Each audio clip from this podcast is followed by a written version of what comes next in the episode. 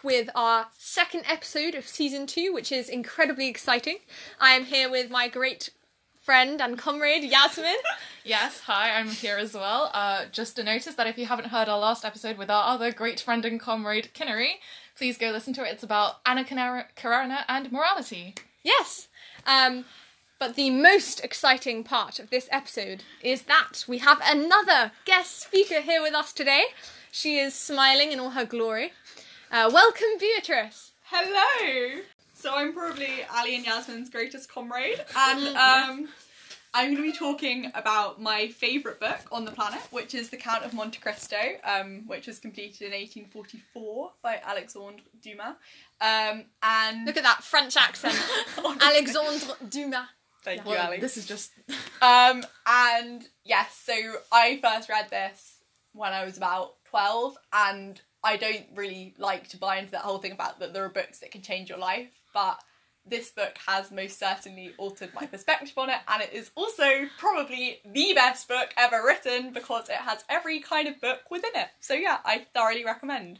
Ali and Yasmin want me to give a spoiler alert because apparently I spoil a little too much of the plot. Although, given the fact they haven't read it, they very simply don't understand the fact that I've spoiled maybe like a twentieth of the plot. So don't worry about it, still read the book, but also if you really, really are one of those people who cannot even read the blurb before reading a book, then don't listen to this and read the book first and then come back. My literary criticism of The Count of Monte Cristo's main themes is going to make your day. Great, let's let's jump in.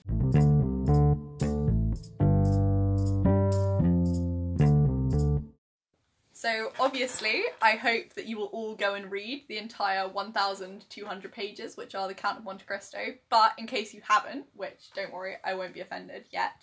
Um, yet. Yet, you know, if you still haven't read it after this, that's a different matter. But um, the essential outline of the plot is that there is a young man who has basically everything going right for him. I mean, he's just a sailor in Marseille, but um, some people who are like the only people in the world who dislike him because they're ultimately jealous of him conspire to get him wrongly imprisoned, and he ends up spending nineteen years in prison. And fortunately, when he comes out of prison, he has managed to acquire a great amount of wealth in a kind of mythical manner, and he reinvents himself as the Count of Monte Cristo, and he takes his place in the forefront of European society and proceeds to slowly and very painfully, but also very enjoyfully, Um, enjoyfully, our new word. I love it as a word. Um, take revenge on all of the three people who wronged him, and we see the effect that that revenge has on their families. Um, and there's a very poignant moment at the end when he basically weighs it up and realises that it was never his place to take that revenge in the first place, and that that was God's place overall. So yeah, it's a wonderful book. Even though the revenge was enjoyable. That's pretty much what we're going to be discussing, right? The like, enjoyfully revenge yeah. was, um, yeah. It, was was it justified? You know, was the revenge justified? Yeah. Um, so, personally, I would love to be that uh, adventurous teenager and say, ah, yes, he should seek revenge because seeking revenge gives a thrill, et cetera. But I actually am very against the prospect of revenge um, because I think that ultimately the most important thing to do if someone wrongs you is to move on. Yasmin's making faces nah, as if she disagrees nah. with me here. I, I, I first disagree with the, the teenage, like, I don't think you wanting to take revenge is a teenage thing, necessarily. Or nor is it, I feel like when people say something is a teenage thing, they mean it as a, like a kind of derogatory, oh, it's rash, it's emotional, it's brash, like you haven't thought it through. But I think a lot of people Well, not a lot of people, because I don't know, like, many people who've decided to take, like, life-changing revenge. But I think... Do you know anyone? Just to check that, yeah. Probably not. Hopefully not. But um, I also think that revenge can be a huge emotional outlet for people, regardless of whether it's a healthy way to release emotions or not. Because I think it's very simple to say that, oh, people can just forgive, forget, move on. When if you have been wronged, like the Count, and...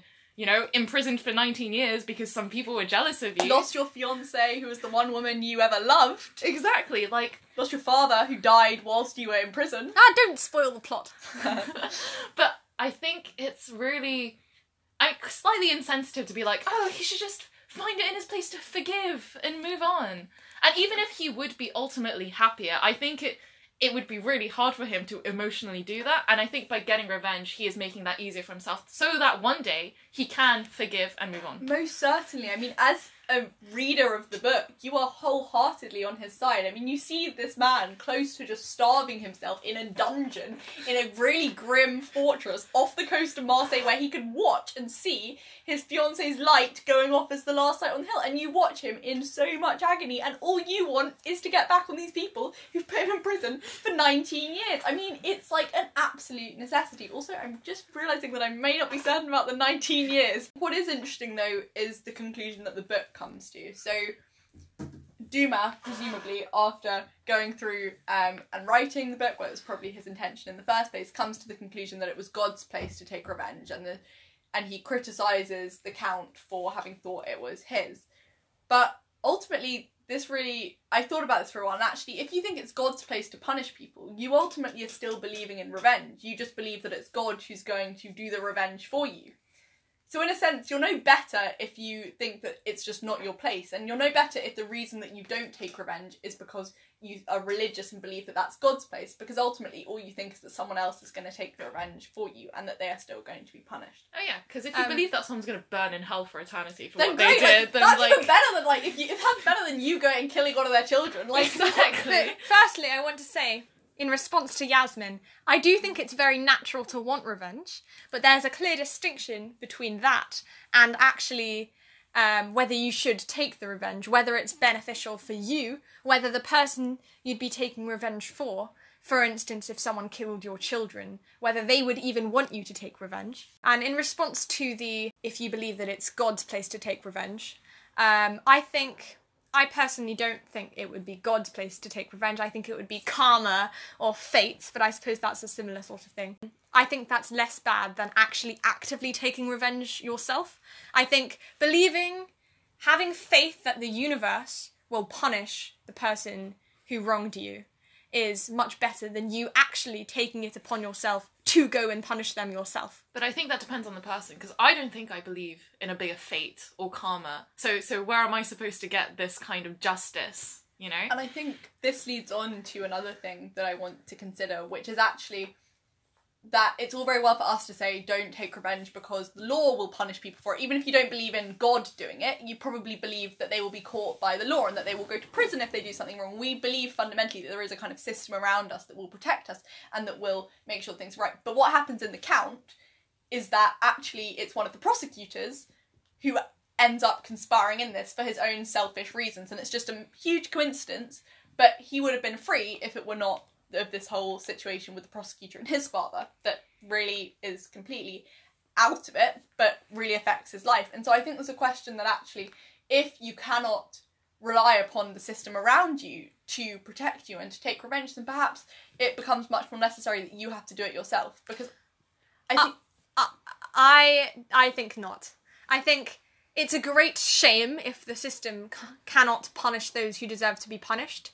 And you should maybe invest your time in going against the system or trying to seek change. But I don't think under any circumstances it then becomes your place to take revenge, because then you're you're stooping down to a similar level to the person who wronged you in the first place. And I think that is what Alexandre Dumas would say, because I think his, his fundamental belief is actually, no, look, it doesn't doesn't matter, even if God didn't do it, it wasn't my place to think that I was God. I mean, that's one of his fundamental points, is that the Count thinks he gets all this money from God, and actually he's saying, you know what, you didn't get all the money from God, you just got the money, and it wasn't so that you could exact revenge upon everyone around you.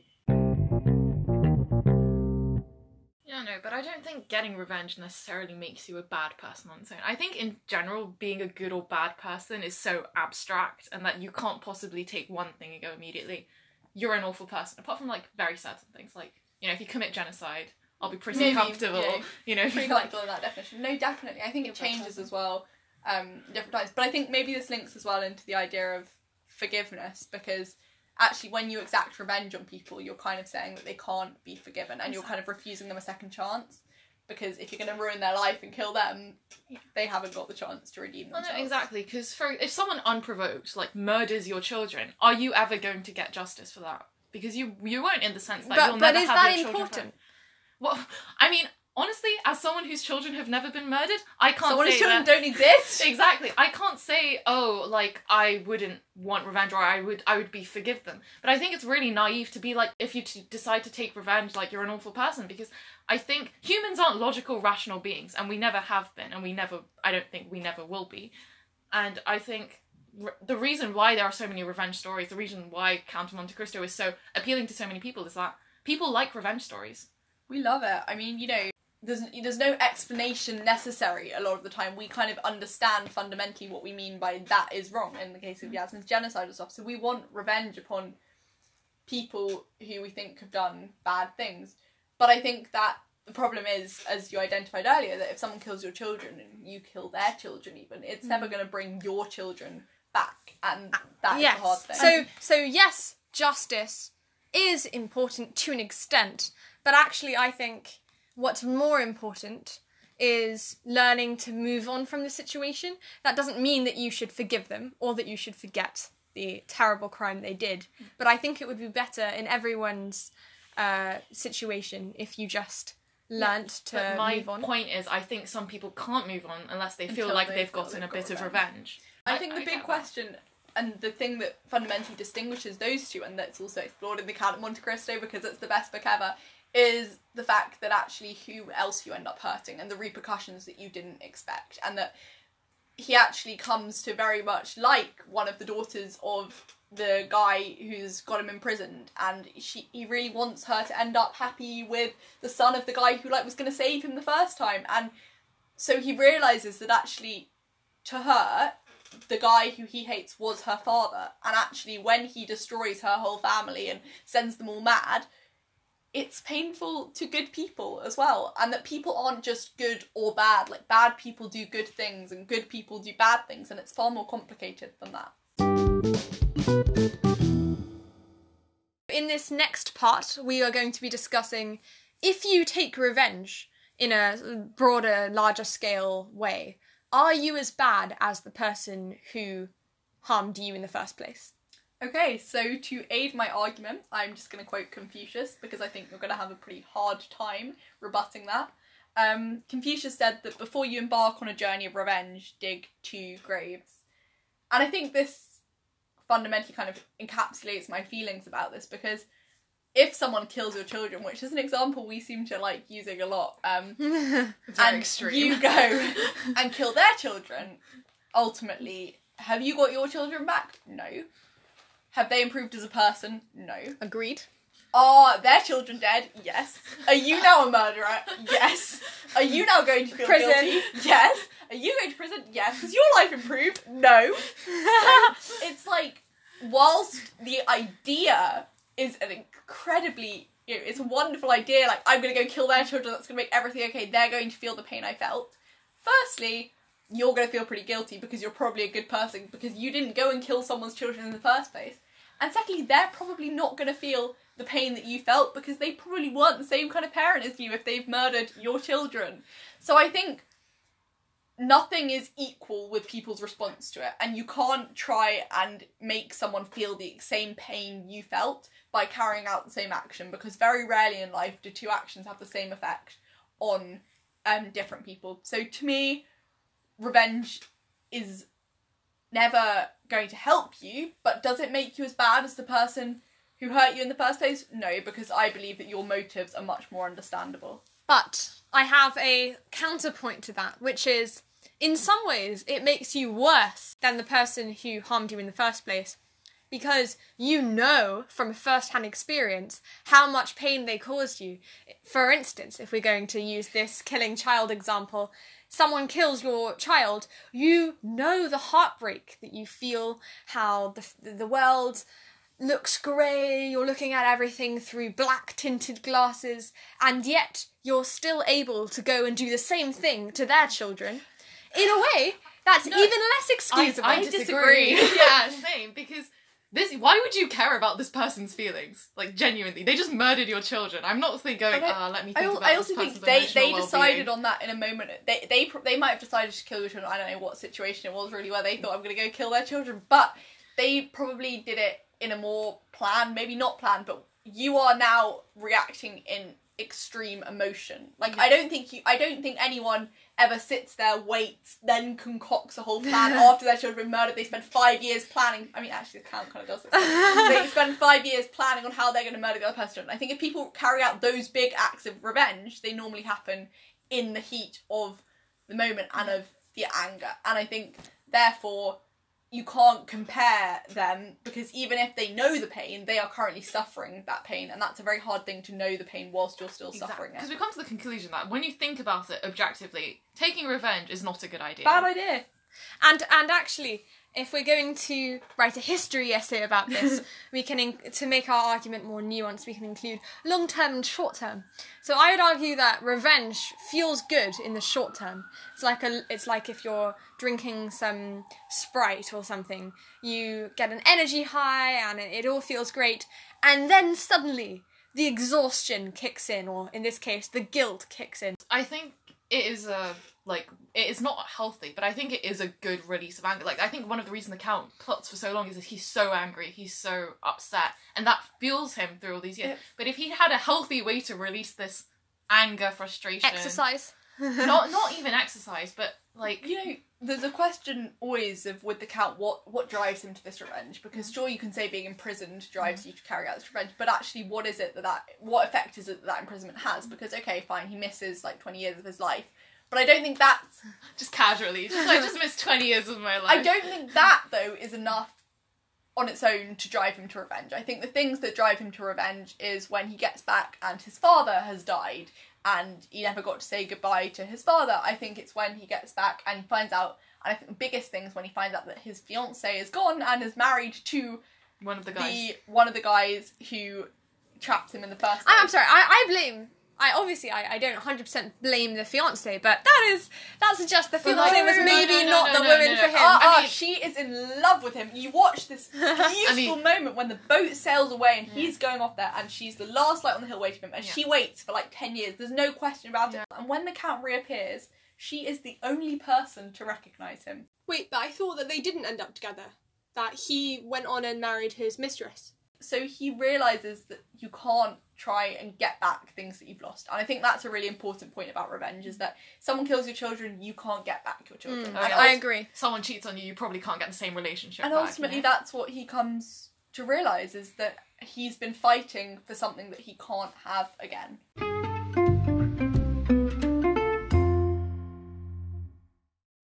Okay, so in The Count of Monte Cristo, um, one of the other big questions is a debate between relative and absolute happiness. So during um, the final letter that the Count writes, that's one of my favourite things in all literature, he says this: "There is neither happiness nor misery in the world. There is only the comparison of one state with another, nothing more. He who has felt the deepest grief is best able to experience supreme happiness. We must have felt what it is to die, Morel, that we may appreciate the enjoyments of living." Um, this is a sentiment that when I first read it, perhaps just because it's so beautifully expressed, and he has other great metaphors about being dashed on the rocks and then seeing the sunrise. Um, Very well read, can I just comment? I'm sure our viewers, our listeners... Oh, oh yeah. Our listeners are going to appreciate it. Yes. Yeah, yeah. yeah, I'm glad. Um, yes, personally, I'm, I'm available for hire if you want me to read more of the Count to you. Um, but I think that... This is something that I agreed with fundamentally when I first read it, and I think probably, yes, I was partly swayed by the fact that this had been the most amazing book that I'd ever read, but um, I think it's a really interesting thing, but I definitely agree with it, and it's something that it's probably the biggest thing that this book has changed my outlook on. So, would you like to summarise in modern English just what, what the general modern gist English, is? Yes. What the general gist is? Um, essentially... I like to think of it in terms of when people ask you, "Oh, what age would you most like to be?" which is a kind of question that my five-year-old cousins ask me. And, you know, they go, "Oh," and they think they've really won the question because they go, "Oh, I'd like to be zero because then I wouldn't have to think about anything again." And that's um, a bit depressing if five-year-olds saying that. Yeah, I know. What are, what are the five-year-olds stressed about? I know, I know, right? um, but in my head, it's like, actually, people who are zero, I hate the word zero as well, but anyway, people who are zero um, haven't experienced, okay, sure, they've got nothing to worry about, but equally they haven't experienced great happiness, partly because they've never had periods of being stressed out. It's like, if I do a week of tests, I appreciate the next weekend ever so much more than I did when I just had loads of free time during lockdown, for example. Um, so this is ultimately the question. Is happiness a feeling that you're always going to get? Is is one event always going to provoke the same amount of happiness in you, or is it going to be dependent on your experiences previously? I know that I am sitting here with two people who are fans of this phrase, relative happiness, but I personally, I I think that if people have been through really hard times, they might have more gratitude for their current situation, they'll be able to appreciate it more, but I don't think that necessarily makes them happier, because they would be haunted to some extent by their past life. For instance, if you come from a pretty messed up family, and then when you're older, you have a loving family with um, happy children and ha- happy dynamic, yes, you'd probably be able to appreciate your family life to a greater degree than if you came from a happy family. However, you're, you will ulti- always ultimately be haunted by your messed up childhood, and therefore, overall, you'll be less happy.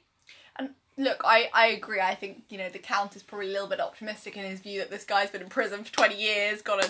well, actually, fourteen possibly, um, gone and, you know, mucked up quite a lot of people's lives, killed some people, you know, um, he has this whole sort of haunting thing where he, like, reenacts a murder mystery, you know, he's done all of this, and the idea that he's then going to be okay at the end of it is a pretty, pretty oh, yeah, fundamental... The, the, the idea he's going to, like, find ultimate yeah, euphoria. Yeah, the idea he's, he's going to be so like, woo!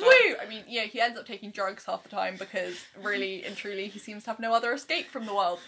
But I, I think that actually... to me, maybe it would be better phrased as a question of appreciation, mm-hmm. because I think a lot of my happiness depends on my appreciation for things. And I'm not saying that his whole life, I'm not saying your whole life is going to be great afterwards, after you've been through miserable stuff, but I'm saying that will you be able to enjoy one event more?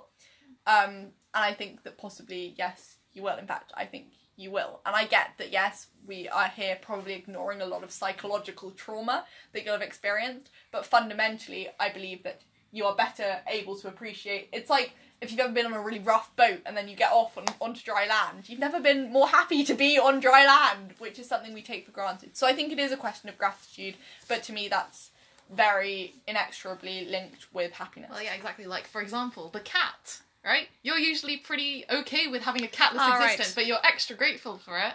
That, that is true. When you get home, just to fill in the listeners, Ali is terrified of my cat, Shroom which has caused...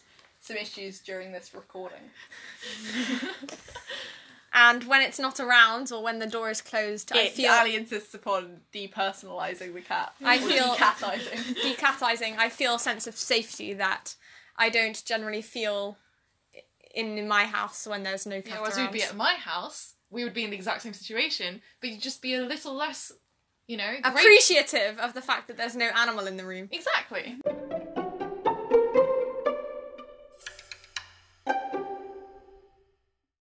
Okay, so this is coming to the end of our episode now. I have certainly enjoyed uh, filming this or recording this. I hope that my fellow podcasters have as well. Comrades, Ali, comrades. Comrades, yes. I do believe that we have a couple suggestions and recommendations. So, Yasmin, I'll give it give it over to um, you. So, yes, I've just had a very uh, heated discussion about why I think everyone should watch uh, BoJack Horseman. It's on Netflix. It's a quite absurdist show about a talking horseman, but um, I highly... He's an actor or something? Uh, yeah, who's also... He's yeah, he's basically a famous actor who he well, used to be a nineties sitcom star, and now he's basically crashed and burned. But the story follows him, and essentially, by following him, it answers all these questions about what it means to be a good person. Can you ever forgive people who have wronged you hugely? Do they deserve to be forgiven? Do actions matter over intention? They kind of... fits everything neatly about philosophy. There's even one guy who literally represents optimistic nah- nihilism. He he is the... This sounds like such a yeah, great show. He's not even a human, he's a dog, but he's a, he's a golden retriever who yeah. represents optimistic nihilism. golden, golden retrievers seem to me like happy optimistic exactly, creatures. Exactly, that's what I mean. So it's very clever. I really, really recommend it. No one I know has really watched it. Um, yeah. So if you watch it, get in touch, because Yasmin would like yeah. to discuss it. Yes. I suppose, and the idea is that this this horseman yeah. is um, very well-intentioned, but through his actions, he, he really he causes really, harm to really a lot of people. He harms and hurts other people, and like Beatrice said, reading Count of Monte Cristo changed her worldview, but I find myself really agreeing with a lot of BoJack Horseman's, like, well, the show BoJack Horseman's core philosophy. And yeah, I think it's quite changed my perspective as well. Great, and uh, Beatrice is going to finish this off with a last uh, fangirling session over The Count of Monte Cristo. Oh my god, okay, even though it's been spoiled like ten times. I'm so point. sorry, but actually, you know what? The Count is such an amazing book that I've probably spoiled a twentieth of the plot for you, so you should definitely still read it because there is so much in there. Um, but essentially, yeah, this is more predictable than Yasmin's sudden BoJack Horseman um, fantasizing. I know, I know. I don't. My recommendation doesn't sound as cultured, but really, it's like. Such oh no, a good I think show. It is. But um, this is a bit more predictable because I just wanted to tell you that you really must read The Count of Monte Cristo. If you go onto Goodreads, if you ever need inspiration to read it, and you look at the comments, every single person there is like, "How did I not know this book existed? Why didn't no one tell me about this in school?" Um, so I thoroughly recommend it. It is tough. The first one hundred pages or so, maybe two hundred, when he's in prison, they are tough. But also just take joy in the fact that that is Dumas purposely making them tough so that you know what it's like for him in prison. Mm. It's like a deliberate thing. So it's very, very clever. And only two ninety-nine, according to Wordsworth Classics. Or just borrow it from right. the library. Or just borrow it from the library. Or me, because I have quite a few copies. Um, but ultimately, you should definitely read it, but maybe give yourself a time, like in the holidays or something, because trying to get through it in one go, and don't do it on a Kindle because it's just too fat for that. Thank you very much. This has been a most enjoyable time talking about my favourite book on the planet that I could talk about for years. Over and out.